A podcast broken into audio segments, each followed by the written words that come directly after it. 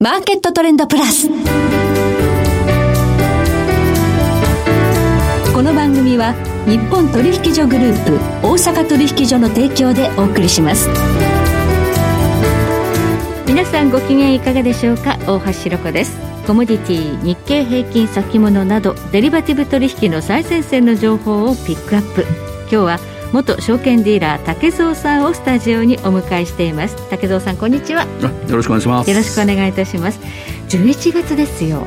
早いですね。早いですね。今年もあと2か月ですがこのところ、はい、株式市場なんか堅調ですよね。そうですね。あのニューヨークダウが、はい、これ10月、うん、えー、1976年以来、はい。えー、14%高ということで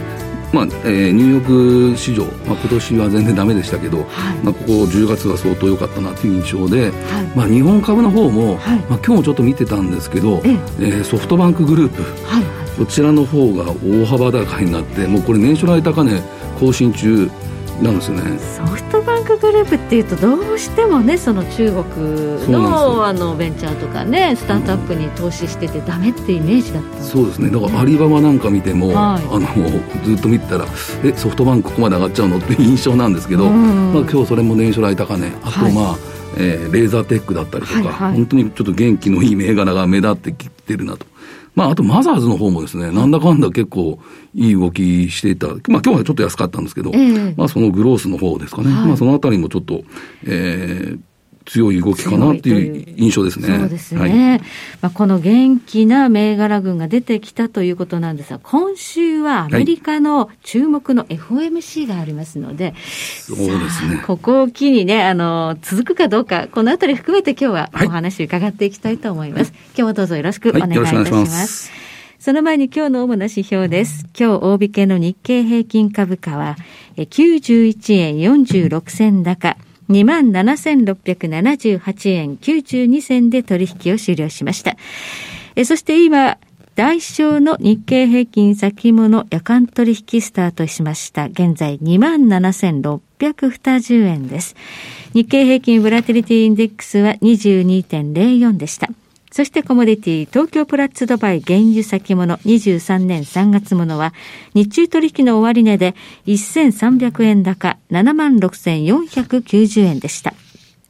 大阪金先物23年10月切りは日中取引の終値で20円高の7796円となりました。ではこの後竹蔵さんにじっくりとお話伺ってまいります。マーケットトレンドプラス。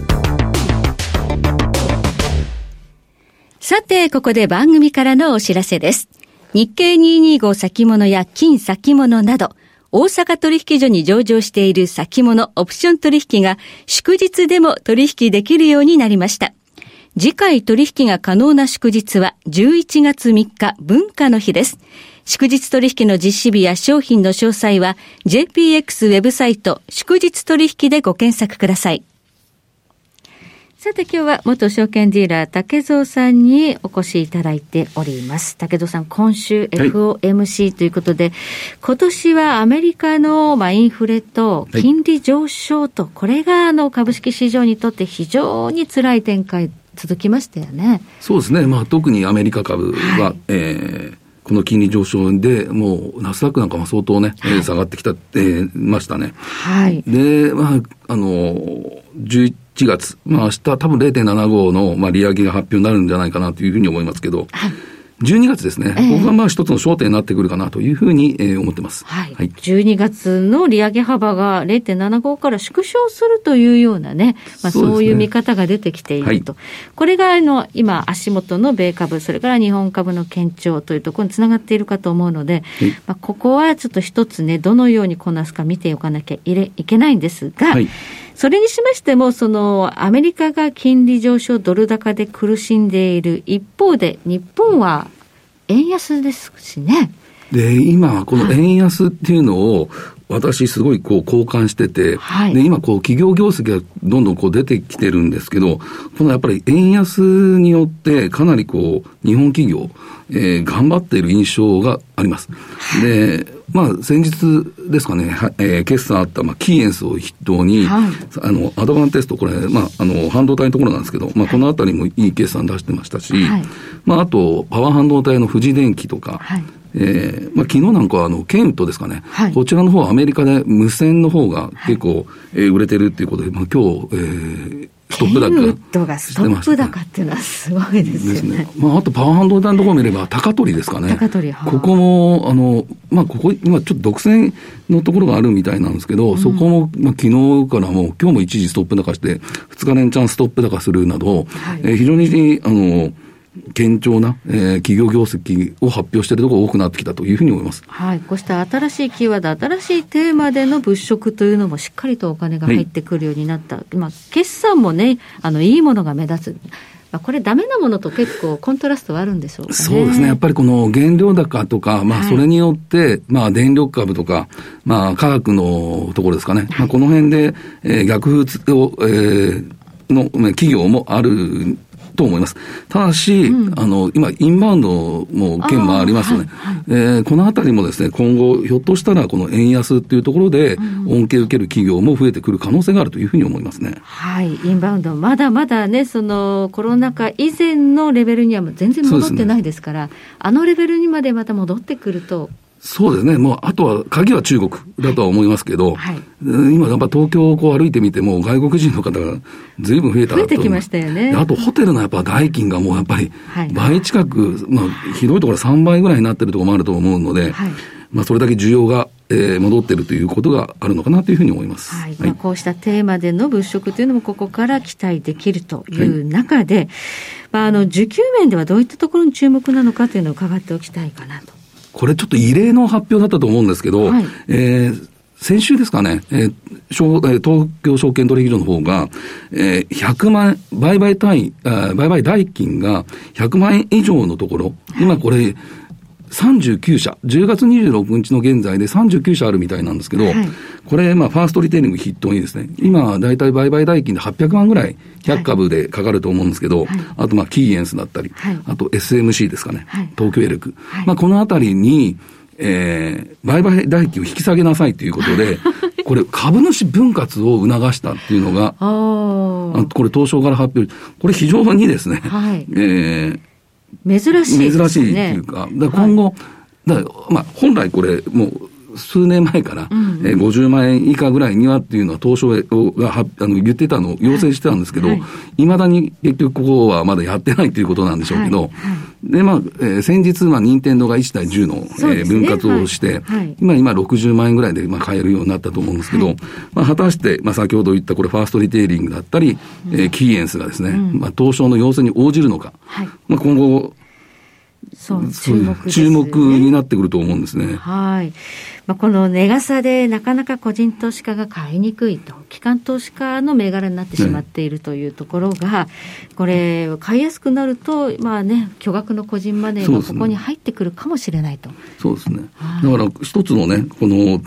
分株式分割って結構人気になりやすい側面もあるので、まあそういうところでこういうあの値傘株っていうところですね、はい、このあたりのちょっとあの値動きにはちょっとあの注目かなというふうには個人的には思ってます。本当に日本株があの脇に湧いた時っていうのは分割っていうのを発表しただけですごくこうね、ね。あの株価が上がるっていう時代ありましたけど、はい、そういうのが戻ってくるかなとまあ結局まあ企業価値っていうのはね、あのもうあの変わってはないんですけど、はい、まあまだ800万出して買あの、買わざるを得なかったファーストリテイリングが、うん、仮にこれが80万円とか、うん、えー、もっと1対20とかやったら40万円で買えるとなれば、はいはいはい、えー、買いやすくなる可能性もあると思うので、まあ、そういうことはね、期待したいかなというふうに思います。はい。まあ、こういうのはね、まあ、需給とかテクニカル的なね、部分での注目ということになりますが、はい、まあ、今、あの、日本株こう見回してみましても、その金融緩和やってるのは、まあ、世界広しといえども、まあ、日本ぐらいだということと、うん、これだけの円安で、えー、為替の、まあ、想定レートっていうのは120円台が多いですから、かなり儲かってる。その割にはあんまりまだ上がってこ来てないかな。いや、今本当に大橋さん言われる通り、あの、今日本だけですよね。うん、こう、金利がほぼ0%のところであって、もう、アメリカなんか4%近くまで行こうとしているところで、はいはい、これ株価には絶対ネガティブなはずなんですね。はいはい、で、日本なんかこれ0%金利であるなら、リスクがほぼなかったら株式に本来お金流れてきてもいいはずだと思います。ねはい、で、今これ企業業績も、うん、えなんだかんだ、えー、のいいふうになって、これ円安メリットもありながらっていうのがあるんですけど、はい、なかなか上値を買ってこないないっていうのは、本当に、一つには、やっぱりこれ増税の話だったりとか、消費税。はいはいはい、あと、まあ、先日、まあ、あの、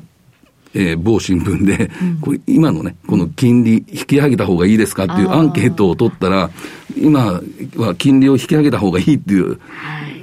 の方が多くなったっていうのも、まあ、どこを対象に取ったアンケートなのかちょっとよくわからないですけどとなれば、やはりこれ今まで30年間やっぱりこう株式市場を見てきて、日本の、うん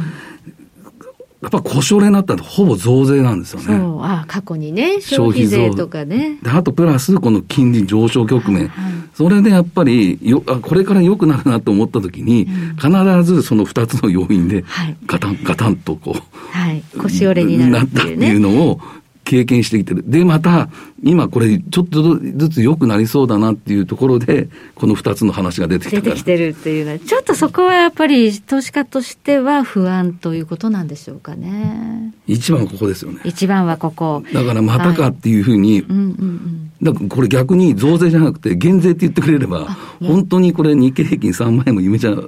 ないような気がするんですけど。ね、過去最高値にまだ届いていないわけですから、まだまだね、でも、あの、状況としてはそこまで行くような条件揃ってるわけですよね。いや、本当ですね。あの、本当これ金利も今、本当日本だけは、ほぼほぼ緩和状態ですし、はい、これ本当円安のこの業績のメリットもありますし、っていうことも踏まえてですね。そうですね。ねこれ日本株、あの、この増税金利上昇っていうのが、えー、なければ、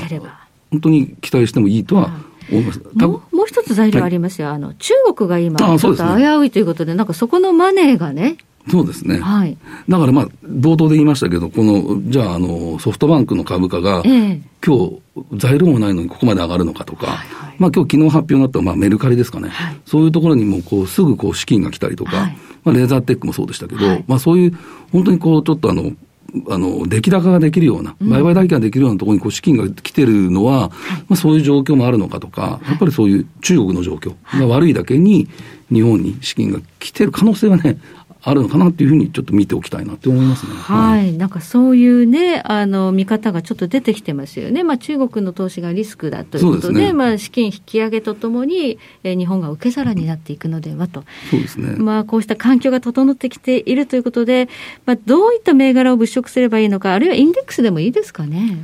そうですね。まあ、とりあえず今、あの、プライムのですかね。今、まあ、このトピックスっていうのは今選別されてる時期なので、うん、まあ、そういう充実した時には、そういうインデックス売買というのを有効になるというふうに思いますけどね。はい。はい、ということで、まあね、あの、マザーズもそうですけれども、日経平均、非常に堅調になってきましたので、でねはい、ここから日経平均年末高というところ、当日の一新までいければいいですけどね。そうですね。あの、期待したいと思います。はい。はい、ありがとうございます。え今日は元証券ディーラー、竹蔵さんお迎えいたしまして、お話を伺いました。竹蔵さん、どううもありがとうございました、はい、ありがとうございました。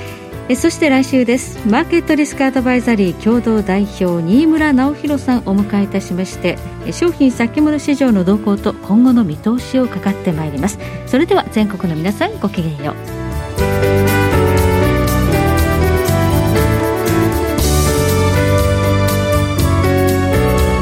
この番組は日本取引所グループ大阪取引所の提供でお送りしました。